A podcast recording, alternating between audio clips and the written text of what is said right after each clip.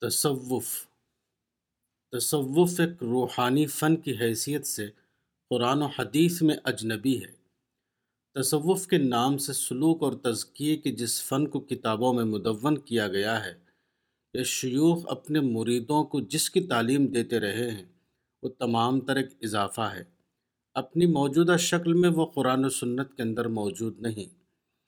پہلا شخص جس کو اسلام کی تاریخ میں صوفی کے لفظ سے پکارا گیا وہ غالباً ابو ہاشم الصوفی متوفع ایک سو پچاس ہجری تھے۔ تاہم، اس وقت تک صوفی کے معنی صرف یہ تھے کہ وہ شخص جو زہد اور عبادت میں غلو کرے۔ چونکہ یہ لوگ اچھے لباس کو چھوڑ کر صوف یعنی اون کے معمولی کپڑے اپنے جسم پر لپیٹ لیتے تھے، اس لیے انہیں صوفی کہا جانے لگا۔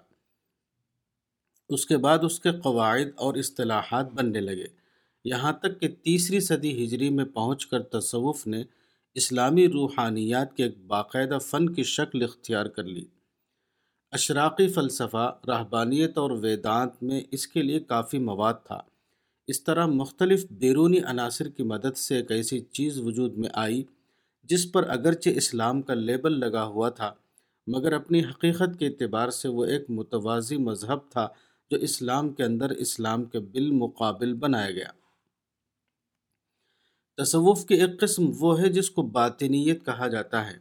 تیسری صدی ہجری میں، خاص طور پر ایران میں، کچھ لوگ ایسے پیدا ہوئے جن کا کہنا تھا، ان للقرآن ظاہرم و باطنا والمراد باطن ہو قرآن کا ایک ظاہر ہے اور ایک باطن ہے اور مقصود باطن ہی ہے۔ اسی لیے وہ باطنیہ کے نام سے مشہور ہوئے۔ علماء کے متفقہ فیصلے کے مطابق یہ زنادقہ کا گروہ تھا۔ جس نے اپنی اباحیت اور بے عملی کو چھپانے کے لیے یہ نظریہ گڑھ لیا تھا۔ وہ کہتے تھے کہ اصوفی لا مذہب لہو یعنی صوفی کا کوئی مذہب نہیں۔ اس فرقے کے ایک شخص سے کہا گیا، تم نماز نہیں پڑھتے اللہ تسلی۔ اس نے جواب دیا، انتم مع اورادکم ونحن مع وارداتنا۔ تم اپنی، اپنے اوراد میں ہو اور ہم اپنی واردات میں۔ انتم مع اورادکم ونحن مع وارداتنا، تم اپنے اوراد میں ہو اور ہم اپنی واردات میں۔ ان کا عقیدہ تھا کہ شریعت کے مکلف عوام ہیں، نہ کہ خواص۔ انت تکلیف خاصم بالعوام ساقتم بالخواص۔ اسی طرح وہ لوگ جو حلول اور اتحاد کے قائل تھے اور کہتے تھے کہ سالک جب اپنے سلوک کی آخری منزل پر پہنچتا ہے تو خدا اس کے اندر اتر آتا ہے۔ اس وقت بندے اور خدا میں کوئی فرق باقی نہیں رہتا، حتیٰ کہ اس کے لیے یہ کہنا صحیح ہو جاتا ہے کہ ہوا انا و انا ہوا، وہ میں ہے، میں وہ ہوں۔ اسی طرح وحدت الوجود کا نظریہ جس کے تحت ابو حسین الحجاج نے کہا تھا، ما فی الجبت الا اللہ، چنانچہ علماء نے ان کے ارتداد کا فتویٰ دیا اور وہ مقتدر کے خلافت میں تین سو ایک ہجری میں قتل کر دیے گئے۔ اسی طرح تصوف کے وہ طریقے جو سماع اور رقص کو خدا تک پہنچنے کا ذریعہ بتاتے ہیں، حتیٰ کہ ایسے لوگ بھی ہیں جو امرت پرستی کو قربت قرب الہی کا سبب سمجھتے ہیں۔ اس کے جواز کے لیے انہوں نے ایک حدیث بھی گڑھ رکھی ہے اور وہ یہ ہے کہ میں نے اپنے رب کو جوان مرد کی صورت میں دیکھا۔ رائے تو ربی فی صورت شاب بن امرد تاہم تصوف کی ان شکلوں پر یہاں ہم کوئی گفتگو نہیں کریں گے، کیونکہ علماء متفقہ طور پر ان کی ضلالت کا فتویٰ دے چکے ہیں۔ ہماری گفتگو تمام تر تصوف کے ان طریقوں تک محدود ہوگی جن کو امت کے اندر قبولیت عام حاصل ہوا اور جن کو اب تک بے شمار لوگ نجات کا سب سے قریبی ذریعہ سمجھے ہوئے ہیں۔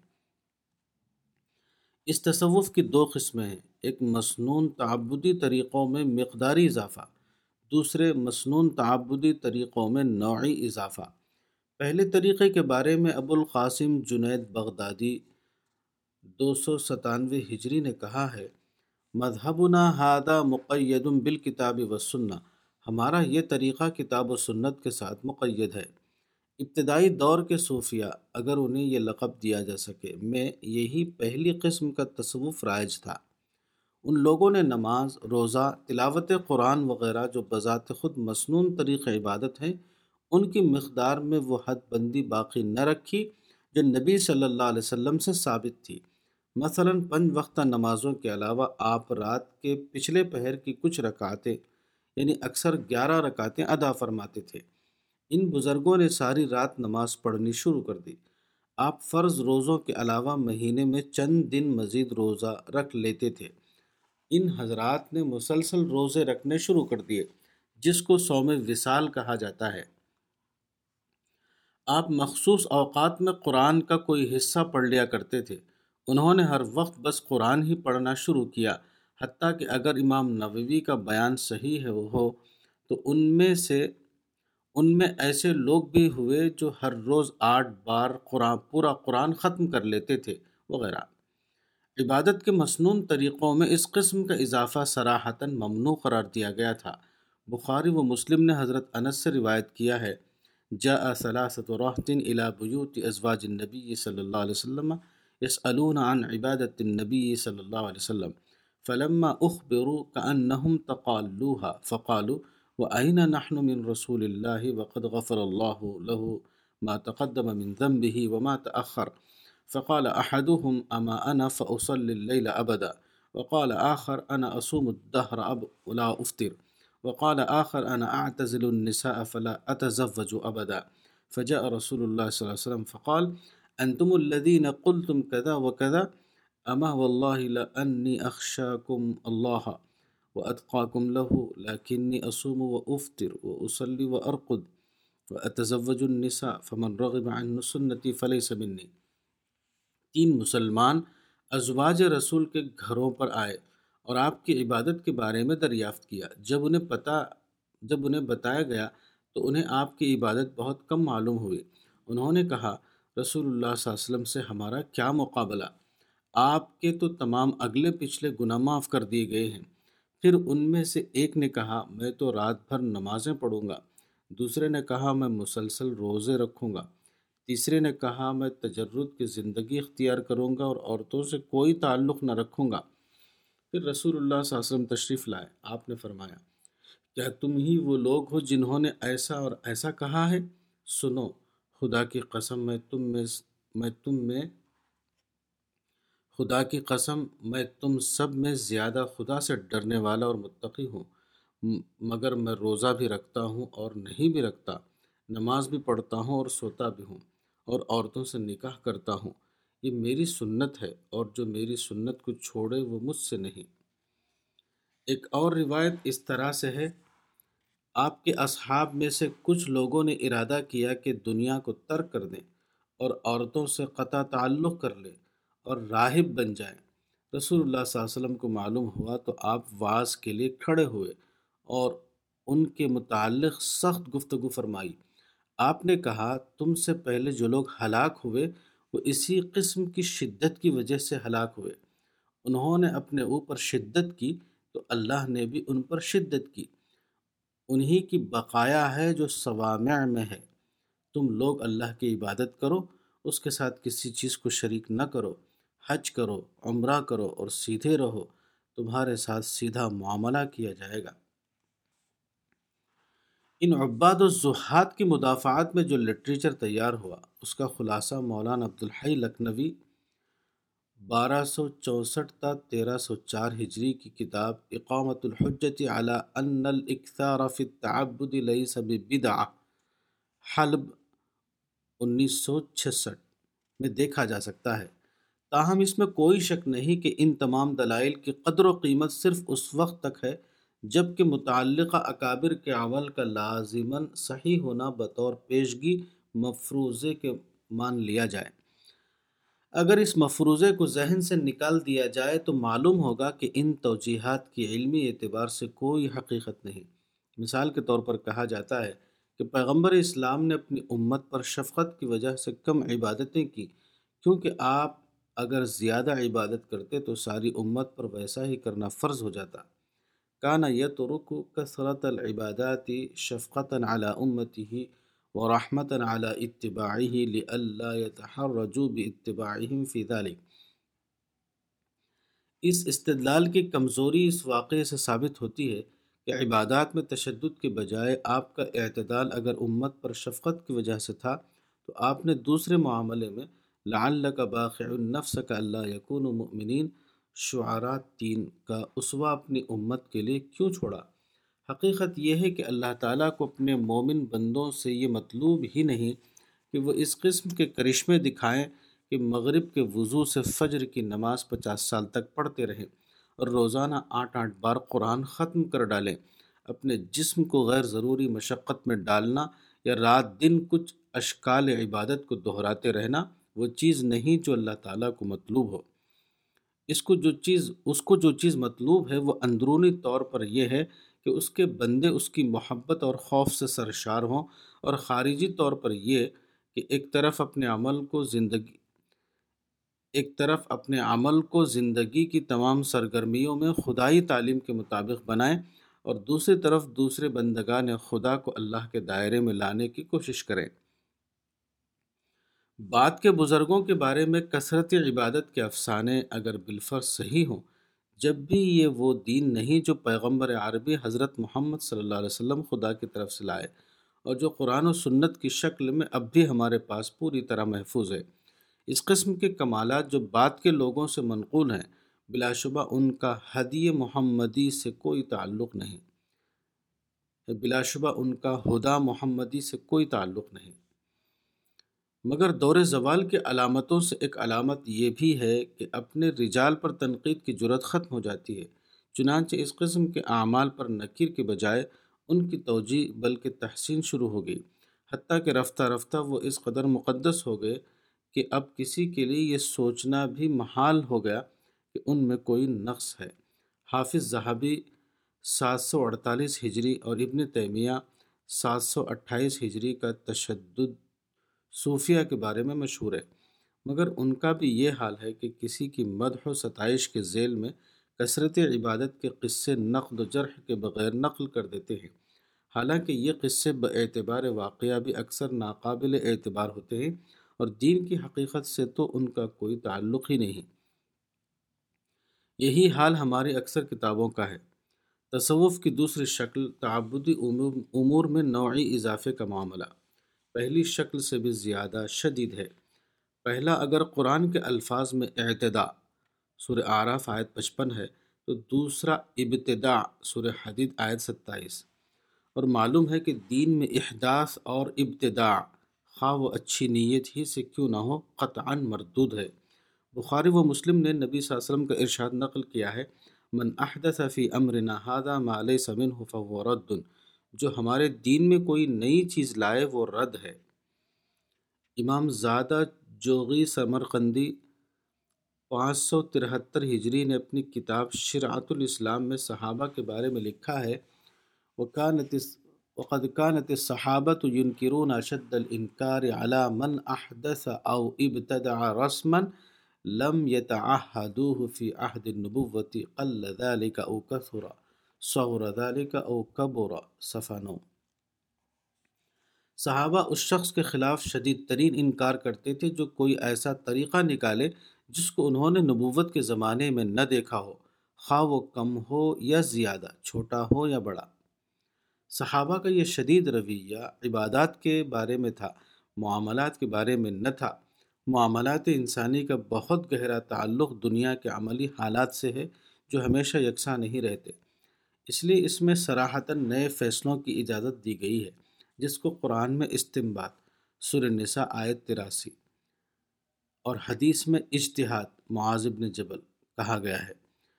مگر عبادت کا تعلق ازلی اور ازلی و ابدی ہستی کے ساتھ انسان کے رویے سے ہے، اس لیے اس میں کسی تبدیلی اور اضافے کا سوال نہیں۔ تدریجی حکمت یا معذوری کی بنا پر کسی کے ساتھ رعایت تو کی جا سکتی ہے مگر اپنی طرف سے قیاسی اضافہ نہیں کیا جا سکتا۔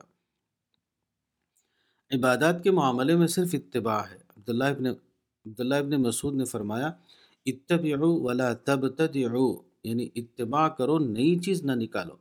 معاملات کے باب میں مسلسل اشتہاد کیا گیا۔ مگر کسی صحابی نے نکیر نہ کی۔ مگر عبادات میں ذرا سا نیا پن بھی ان کے لیے ناقابل برداشت ہوتا تھا۔ عبداللہ ابن مغفل کے صاحبزادے کہتے ہیں سمعنی ابی و فی الصلاة اقول بسم اللہ الرحمن الرحیم فقال علی اے بنیا محدث ایا کا والحدث. ترمذی نسائی، ابن ماجہ بیحقی میرے باپ نے مجھ کو نماز میں کہتے ہوئے سنا، بسم اللہ الرحمن الرحیم. تو مجھ سے کہا میرے بیٹے، یہ نئی چیز ہے اور تم کو چاہیے کہ نئی چیز سے بچو۔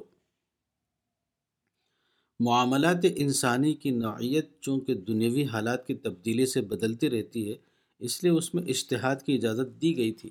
مگر عبادات و روحانیات کے پہلو سے جو کچھ مطلوب ہے، اس میں کمی بیشی کا سوال نہیں۔ اس میں صرف اتباع ہے۔ ابن عبد البر نے جامع بیان العلم و فضل میں سعید ابن مسید سے نقل کیا ہے کہ حضرت عمر نے خطبہ دیا اور اس میں فرمایا، یا ایوہ الناس انہو قد سنت لکم السنن و لکم الفرائض و علی الواضحہ الا ان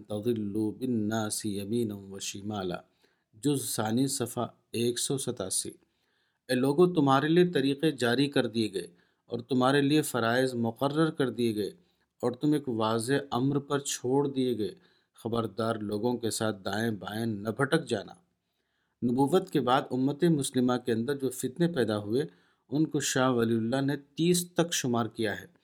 دسواں فتنہ ان کے الفاظ میں یہ ہے، سنت معصورہ میں جو اوراد و وظائف آ گئے ہیں۔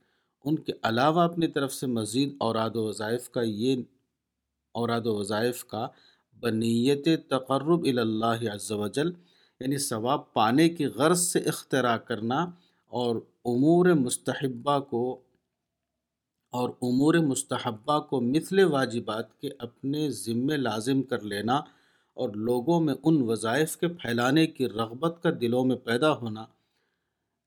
ازالت الخفا شاہ صاحب نے اس سلسلے میں جو روایتیں نقل کی ہیں، ان میں سے ایک یہ ہے۔ دارمی نے حکم ابن مبارک سے روایت کی ہے۔ وہ کہتے تھے، ہمیں عمر ابن یحییٰ نے خبر دی، وہ کہتے تھے، میں نے اپنے والد سے سنا۔ وہ اپنے والد سے نقل کرتے تھے۔ وہ کہتے تھے کہ ہم نماز فجر سے پہلے عبداللہ ابن مسعود کے دروازے پر جا کر بیٹھ بیٹھ رہے، رہتے، بیٹھ رہتے تھے۔ جب وہ اپنے گھر سے نکلتے تو ہم ان کے ساتھ مسجد میں جاتے تھے۔ ایک روز ابن مسعود کے مکان پر بوقت معہود ابو موسیٰ شری آئے اور ہم سے پوچھا کہ کیا ابو عبد الرحمن یعنی عبداللہ ابن مسعود گھر سے نکلے؟ ہم نے جواب دیا کہ ابھی نہیں نکلے۔ یہ سن کر وہ ہمارے پاس بیٹھ گئے۔ یہاں تک کہ عبداللہ ابن مسعود گھر سے برآمد ہوئے اور ہم لوگ ان کے ساتھ اٹھ کر چلے۔ پھر ان سے ابو موسیٰ نے کہا، اے اب، اے ابو عبد الرحمن میں نے ابھی مسجد میں ایک نئی بات دیکھی، مگر الحمدللہ میں نے اچھی بات دیکھی۔ عبداللہ ابن مسعود نے پوچھا، تم نے کیا دیکھا؟ ابو موسیٰ نے کہا کہ اگر مسجد پہنچنے تک آپ زندہ رہے تو آپ بھی دیکھ لیں گے۔ پھر کہا میں نے مسجد میں لوگوں کو دیکھا کہ وہ جدا جدا حلقے کر کے بیٹھے ہیں اور نماز کا انتظار کر رہے ہیں۔ ہر حلقے میں ایک ایک شخص ہے جس کے ہاتھ میں سنگریزے ہیں۔ وہ کہتا ہے، سو مرتبہ اللہ اکبر کہو۔ سب لوگ سو بار اللہ اکبر کہتے ہیں اور ان سنگریزوں پر گنتے جاتے ہیں۔ پھر وہ کہتا ہے، سو بار لا الہ الا اللہ کہو۔ سب لوگ سو بار لا الہ الا اللہ کہتے ہیں۔ پھر وہ کہتا ہے، سو بار سبحان اللہ کہو۔ سب لوگ سو بار سبحان اللہ کہتے ہیں۔ یہ سن کر عبداللہ ابن مسعود نے پوچھا کہ پھر تم نے ان سے کیا کہا؟ ابو موسیٰ نے جواب دیا، آپ کی رائے اور آپ کے حکم کے انتظار میں میں نے ان سے کچھ نہیں کہا۔ انہوں نے کہا، تم نے کیوں نہ ان کو حکم دیا کہ ان سنگریزوں پر تکبیر و تحلیل و تسبیح کے بجائے وہ لوگ اپنے اپنے گناہوں کو شمار کریں۔ اور تم نے ان سے اس بات کی ذمہ داری کیوں نہ لی کہ ان کی نیکیوں میں سے کچھ ضائع نہ ہوگا۔ شمار کرنا بیکار ہے۔ یہ کہہ کر ابن مسعود چلے اور ہم سب ان کے ساتھ چلے۔ یہاں تک کہ وہ ان حلقوں میں سے ایک حلقے کے پاس پہنچ کر ٹھہر گئے اور ان لوگوں سے پوچھا کہ تم کیا کر رہے ہو؟ انہوں نے جواب دیا، اے اے ابو عبد الرحمن، ہم ان سنگریزوں سے تکبیر اور تحلیل اور تسبیح کے کلمات شمار کرتے ہیں۔ ابن مسعود نے کہا، اس کے بجائے تم لوگ اپنے اپنے گناہوں کو شمار کرو، اور میں ضامن ہوتا ہوں کہ تمہاری نیکیوں میں سے کوئی نیکی ضائع نہ ہوگی۔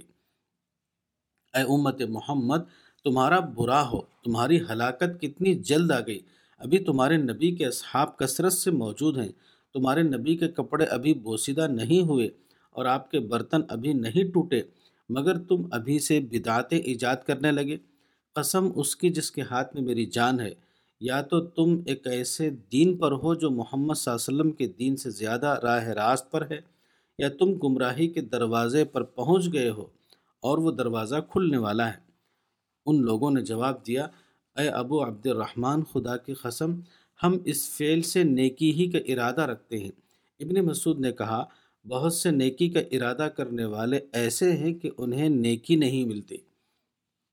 رسول خدا صلی اللہ علیہ وسلم نے ہم سے فرمایا ہے کہ بہت سے لوگ قرآن پڑھیں گے، مگر قرآن ان کے گلے سے تجاوز نہ کرے گا۔ خدا کی قسم، میں نہیں جانتا، شاید تم میں اکثر ایسے لوگ ہوں۔ ازالت الخفا ان خلفا ان خلافت الخلفاء، مقصد مقصد اول۔ یہ روایت جس کو دارمی کے علاوہ تبرانی نے اور ابو نعیم نے حلیت الاولیاء میں مختلف الفاظ کے ساتھ نقل کیا ہے۔ یہ بتانے کے لیے کافی ہے کہ عبادتی امور میں صحابہ کس قدر حساس تھے۔ اور معمولی جدت کو بھی انتہائی طور پر ناپسند کرتے تھے۔ کجا کہ یہ اضافے اتنے زیادہ ہو جائیں کہ وہ متوازی مذہب بن جائے اور باقاعدہ اس کے ماہرین اور معلمین پیدا ہونے لگے اور آج بدقسمتی سے امت مسلمہ کی صورت حال یہی ہے۔ وصفی زبان تصوف کا ابتدائی محرک یہ تھا کہ فقہ ظاہر کی طرح ایک فقہ باطن بنائی جائے اور اس کے قواعد وضع کیے جائیں۔ مگر یہ ایک کیفی حقیقت کو وصفی زبان یعنی ڈسکرپٹیو لانگویج میں بیان کرنا تھا۔ فنی اصطلاحات کی زبان کسی شے کے صرف خارجی پہلوؤں کا احاطہ کر سکتی ہے۔ اس لیے بندے اور خدا کے درمیان تعلق جیسے معاملے کو فن کا موضوع بنانا دین میں ایک قسم کے عمل تفریق کو جگہ دینا تھا۔ یہ ایسا ہی تھا جیسے کیفیت محبت کے بیان کے لیے ریاضیاتی زبان کو استعمال کیا جائے۔ اس کوشش نے عبادت الہی کے کیفی پہلو کو اس کے خارجی مظاہر سے الگ کر دیا۔ ذکر نے ورد کی صورت اختیار کر لی اور کثرت ذکر کے معنی یہ ہو گئے کہ کچھ مخصوص الفاظ کو تسبیح کے دانوں پر بتکرار دہرایا جاتا رہے۔ اسی طرح تدبر قرآن سر محمد آیت چوبیس تلاوت قرآن بن گیا۔ کیونکہ متصوفانہ ذوق کے مطابق مقداری پیمانے میں ناپنے کی چیز تلاوت ہے، نہ کہ تدبر و تفکر۔ یہی وجہ ہے کہ متصوفانہ اذکار کی طویل فہرست میں ہم اللہ اور لا الہ الا اللہ جیسے الفاظ کا ذکر تو پاتے ہیں، مگر دوسری بہت سی چیزیں جن کے ذکر کو دین میں بے حد اہمیت دی گئی ہے، اس فہرست میں درج نہیں مثلا آخرت سر مدثر آیت پچپن، نعمت الہی سر معدہ آیت بیس اعلیٰ رب سر آراف آیت انہتر، موت اکثر و ذکر حادم اللذات وغیرہ۔ کیونکہ اللہ اللہ کا ورد تو کیا جا سکتا ہے، مگر آخرت آخرت، نعمت نعمت اعلیٰ اعلیٰ موت موت کا ورد ایک بے معنی بات ہے۔ جب تعلق مع اللہ ایک خارجی طور پر قابل بیان چیز بن گیا تو اس کے بعد بالکل فطری طور پر یہ ہوا کہ اس کے حصول کے خارجی طریقے وضع ہونے شروع ہو گئے۔ محض قیاس کی بنیاد پر یہ فرض کر لیا گیا کہ انسان کے بدن میں چھ مقامات ہیں جہاں انوار و برکات بھرے ہوتے ہیں۔ ان کو لطائف ستہ کا نام دیا گیا۔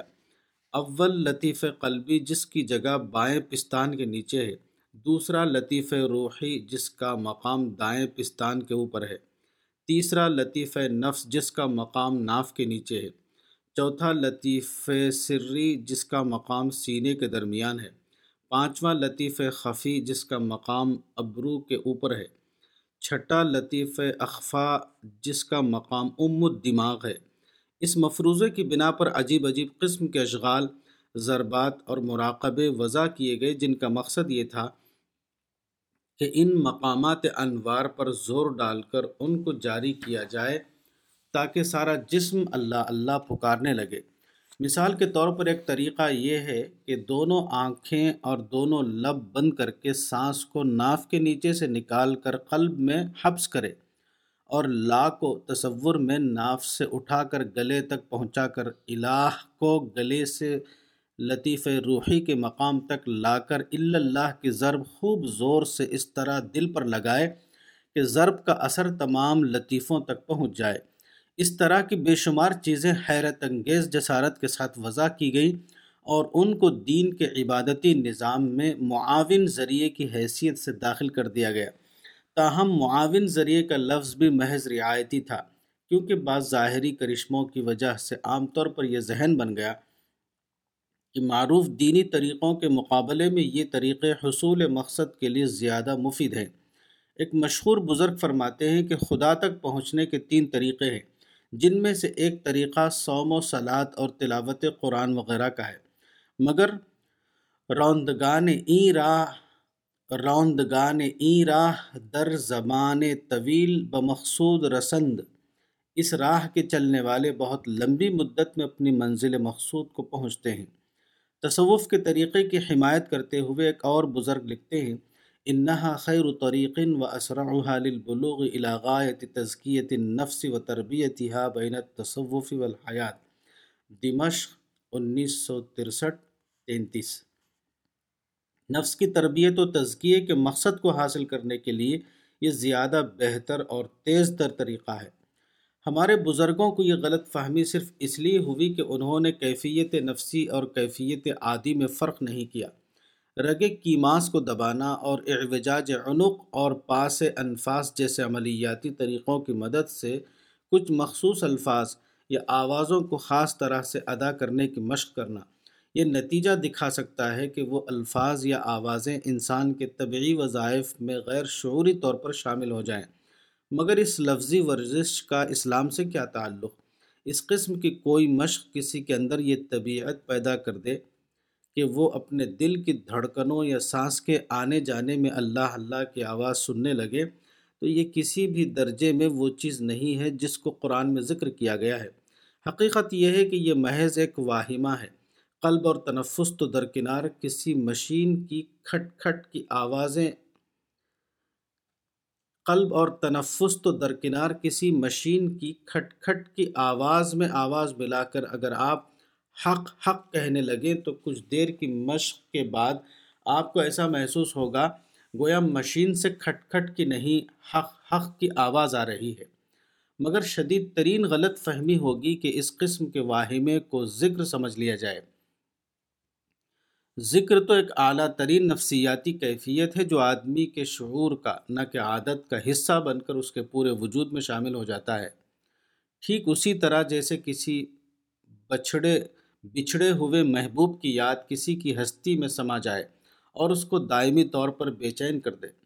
دین میں اس اضافے کا لازمی نتیجہ ایک اور شدید تر بدعات کا وجود میں آنا تھا اور وہ ہے مرشد کامل کا عقیدہ۔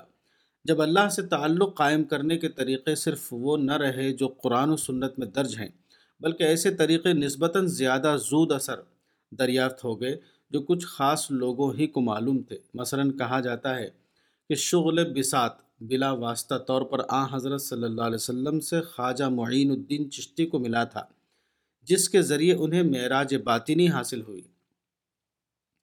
تو دین نے بالکل فطری طور پر علم سینا کے بجائے، علم علم سفینہ کے بجائے علم سینہ کی حیثیت اختیار کر لی۔ اب ایسے لوگوں سے نسبت حاصل کرنا ضروری ہو گیا جو پرسرار طور پر روحانی علوم کے مالک تھے اور اپنے مریدوں کو اس کی نسبت خاص منتقل کر سکتے تھے۔ اسی کے ساتھ خود شیوخ کو بھی یہ ضرورت تھی کہ وہ اپنے اندر ایسی تسخیری قوت پیدا کریں جس کے ذریعے وہ عالم خیال میں اپنے قلب سے مرید کے قلب پر ضرب لگا سکے اور اس کے دل کو انوار و برکات سے بھر دے۔ یہ قوت محض نماز و روزے کے ذریعے نہیں آ سکتی تھی۔ یہ تقاضا انہیں زیادہ سے زیادہ عملیات کی طرف لے گیا۔ اب ایسے بزرگ پیدا ہونے لگے جو اس قسم کا کرشمہ دکھا سکتے تھے کہ ایک نظر سے آدمی کو تڑپا دیں اور ایک توجہ سے قلوب کو بدل ڈالے۔ اس طرح عیسائی رہبانوں اور ہندو جوگیوں کا فن تسخیر اسلامی لباس اختیار کر کے دین محمدی میں داخل ہو گیا۔ یہاں پہنچ کر کہنوت یعنی گروڈم پوری طرح اسلام میں داخل ہو گیا۔ حالانکہ نبی صلی اللہ علیہ وسلم نے فرمایا تھا کہ میری امت میں کہنوت کا کوئی وجود نہیں، قرآن میں اس کو خدا کے سوا اس کے بندوں کو رب بنانا قرار دیا گیا تھا۔ شیوخ کے تصوف کے بارے میں نہایت مبالغہ آمیز تصورات پیش کی جانے لگے۔ مثلا الشیخ فی قوم ہی کا نبی فی امتی ہی شیخ اپنی قوم میں ایسا ہی ہے جیسے نبی اپنی امت میں۔ اور من اراد ان یجلس مع اللہ فلیجلس مع اہل التصوف۔ جو اللہ کے پاس بیٹھنا چاہتا ہے وہ صوفیہ کے پاس بیٹھے۔ شیوخ کے شعبدوں اور کرامات کی داستانیں اتنی کثرت سے پھیلائی گئی کہ وہ زبان و ادب کا جز بن گئی۔ بالکل بے اصل قسم کی موضوع کا، بالکل بے اصل قسم کی موضوع کہانیوں کو لوگ اس طرح دہرانے اور یقین کرنے لگے، گویا یہ بالکل واقعہ ہیں بزرگوں کی مجالس و مواعث کا بڑا حصہ اسی قسم کی محیل العقول داستانوں پر مشتمل رہنے لگا۔ حتیٰ کہ وہ یہ بھی بھول گئے کہ اس قسم کی کہانیاں بیان کر کے غیر شعوری طور پر وہ لوگوں کو یہ تأثر دے رہے ہیں۔ کہ ہمارے بزرگ صحابہ کرام سے بھی زیادہ بلند مرتبے لوگ تھے۔ کیونکہ صحابہ میں سے کسی کے بارے میں اس قسم کے چمتکار ثابت نہیں۔ صحابہ کے بعض خارق عادت واقعات جو صحیح روایات میں آتے ہیں، وہ ہرگز کرامت کے واقعات نہیں ہیں۔ ان کی حیثیت اہل ایمان کے اوپر اللہ تعالیٰ کی نصرت کی ہے۔ کرامت بطور ایک شخصی صفت کے قطعاً ایک غیر اسلامی تصور ہے۔ اسلام میں جو چیز ثابت ہے وہ صرف دعا اور اس کی مقبولیت کی صورت میں اللہ تعالیٰ کی نصرت ہے۔ یہ نصرت بلا شبہ صحابہ کرام کو حاصل ہوئی اور آج بھی مسلمانوں کو حاصل ہو سکتی ہے بشرطے کہ وہ صحابہ والے کام کو لے کر اٹھے۔ صحابہ کی کرامتوں اور موجودہ زمانے کے بزرگوں کی کرامتوں کا فرق اسی سے واضح ہے کہ صحابہ کی کرامتوں نے عرب و عجم سے باطل کا استحصال کر دیا تھا، جبکہ ہمارے بزرگوں کا حال یہ ہے کہ کرامات کی مفروضہ دنیا میں تو جن و انس نباتات و حیوانات سب کو وہ مسخر کیے ہوئے نظر آتے ہیں۔ مگر حقیقت کی دنیا میں ان کی بے بسی کا یہ حال ہے کہ ان کے چاروں طرف باطل طاقت اسلام اور بلت اسلام کو روند رہی ہے اور وہ ان کے دفعیہ کے لیے کچھ نہیں کر سکتے۔ بزرگ پرستی دوسرے لفظوں میں بزرگی کی گدی وجود میں آنے کا فتنہ یہی نہیں رکا۔ کرامات اور شعبدوں کی فرضی داستانیں جو تمام مجالس تصوف کا سب سے نمایاں جز ہوتی ہیں۔ انہوں نے لوگوں کے ذہن کو اس قدر توہماتی بنا دیا کہ اب وہ اپنے بزرگوں کو عام انسانوں سے الگ ایک مستقل طبقہ فرض کرنے لگے۔ جس طرح انبیاء و ملائکہ عام انسانوں سے الگ ایک طبقہ ہوتے ہیں، ان کو خدا کا مختار و مصطفیٰ فرض کر لیا گیا اور ان کی طرف ایسے ایسے فضائل منسوب کرنے لگے جو مضحکہ خیز حد تک بیمانہ تھے۔ اسی میں سے اولیاء اللہ کا مروجہ تصور ہے۔ کہا جاتا ہے کہ اولیاء اللہ کی دو قسمیں ہیں، ایک اہل ارشاد، دوسرے اہل تکوین۔ اول الذکر خدا کے وہ چنے ہوئے لوگ ہیں جن کے سپرد مخلوق کی ہدایت، قلوب کی اصلاح و تربیت اور اللہ کا قرب حاصل کرنے کے طریقوں کی تعلیم ہوتی ہے۔ ان اولیاء میں جو اپنے زمانے میں سب سے افضل ہو، وہ قطب الارشاد کہلاتا ہے۔ ثانی ذکر سے مراد وہ اولیاء اللہ ہیں جن کے سپرد مخلوق کی معاش کی اصلاح، دنیا کا انتظام اور مصائب کا دفاع کرنا ہوتا ہے۔ یہ خدا کے اذن کے تحت اپنی باطنی قوت سے ان امور کی درستی کرتے رہتے ہیں۔ ان میں جو سب سے اعلیٰ اور دوسروں کے اوپر حاکم ہوتا ہے، اس کو قطب التکوین کہتے ہیں۔ گویا اہل ارشاد انبیاء کے مماثل ہیں اور اہل تکوین فرشتوں کے مماثل جن کو مدبرات الامر کہا گیا ہے۔ حیرت انگیز بات ہے کہ اتنا بڑا عقیدہ بے شمار لوگوں نے نہایت اخلاص کے ساتھ قبول کر لیا، حالانکہ قرآن و حدیث میں اس کے لیے قطعاً کوئی سند موجود نہ تھی۔ تصوف کے ابتدائی موجدین خواہ کتنے ہی نیک نیت ہوں، اس میں کوئی شک نہیں کہ تصوف اپنی اصل حقیقت کے اعتبار سے ٹھیک وہی چیز تھی جس کو قرآن میں ابتدا سور حدید آیت ستائیس کہا گیا ہے۔ کچھ بزرگوں نے سادہ طور پر یہ سوچا کہ دین کی اصل حقیقت تعلق باللہ کو لوگوں کے اندر پیدا کرنے کے لیے کچھ ایسے اضافی طریقے وضع کریں جن کو اسلام کی منصوص عبادتوں کے ساتھ بطور معاون تدبیر کے استعمال کیا جا سکتا ہو۔ مگر وہ بھول گئے کہ ایسا کر کے وہ خدا پرستی کے بجائے انسان پرستی کو اسلام میں داخل کر رہے ہیں۔ جب اللہ سے تعلق پیدا کرنے اور اس سے تقرب ڈھونڈنے کا علم ایک ایسا علم بن جائے جس کو قرآن، جس کو صرف قرآن و سنت سے معلوم نہ کیا جا سکتا ہو، تو لازماً ایسا ہوگا کہ وہ لوگ مرشد اور مرجع قرار پا جائیں، جن کے متعلق یہ سمجھ لیا جائے کہ وہ نفوس مزکات ہیں۔ اور سینہ بسینہ اس پراسرار علم کے وارث بنتے چلے آ رہے ہیں۔ مزید یہ کہ اس تدبیر کو اختیار کر کے ہمارے یہ بزرگ خدا کی ممنوعہ چراگاہ میں داخل ہو گئے، کیونکہ عبادتی امور میں کسی بھی قسم کا اضافہ مطلق طور پر ناجائز ہے۔ اسلام کی بعد کی تاریخ میں انحراف کی جو صورتیں پیدا ہوئیں، ان میں دو چیزیں نہایت عجیب تھیں۔ ایک، معاملات کے باب میں اشتہاد کا دروازہ بند کرنا۔ دوسرے، عبادات کے باب میں اشتہاد کا دروازہ کھولنا۔ حالانکہ شریعت کے حقیقی منشا کے اعتبار سے معاملہ اس کے برعکس تھا۔ معاملات کے بارے میں صحیح طور پر اجازت دی گئی تھی کہ نئے پیش آمدہ امور پر اسلام کی اصولی تعلیمات کی روشنی میں غور کر کے حکم لگایا جائے۔ ابتدائی دور کے فقہا نے اسی پر عمل کرتے ہوئے اشتہادات کیے تھے۔ مگر بعد کے لوگوں کے لیے یہ کہہ دیا گیا کہ ان الاوائل لم یترکو للاواخر شیئا۔ پچھلے لوگوں نے بعد والوں کے لیے کچھ نہیں چھوڑا۔ حالانکہ یہ دین میں حیرت انگیز حد تک ایک اندوہناک جسارت ہے۔ جب خدا کی کتاب اور رسول کی سنت کے باوجود دوسری صدی ہجری کے ائمہ فقہ کے لیے یہ گنجائش تھی جب خدا کی کتاب اور رسول کی سنت کے باوجود دوسری صدی ہجری کے ائمہ فقہ کے لیے یہ گنجائش تھی کہ وہ اشتہاد کرے تو کیا ان ائمہ کے فتاوہ خدا کی کتاب اور رسول کی سنت سے بھی زیادہ جامعیت کے حامل ہیں کہ ان کے بعد خواہ حالات کتنے ہی بدل جائیں، کسی کو اشتہاد کی ضرورت نہ ہوگی؟ وہ لوگ جنہوں نے براہ راست پیغمبر کی صحبت سے اسلام سیکھا تھا۔ ان کے لیے یہ بات انتہائی طور پر اجنبی تھی کہ دین میں بزرگی کا ایک مستقل ادارہ وجود میں آ جائے۔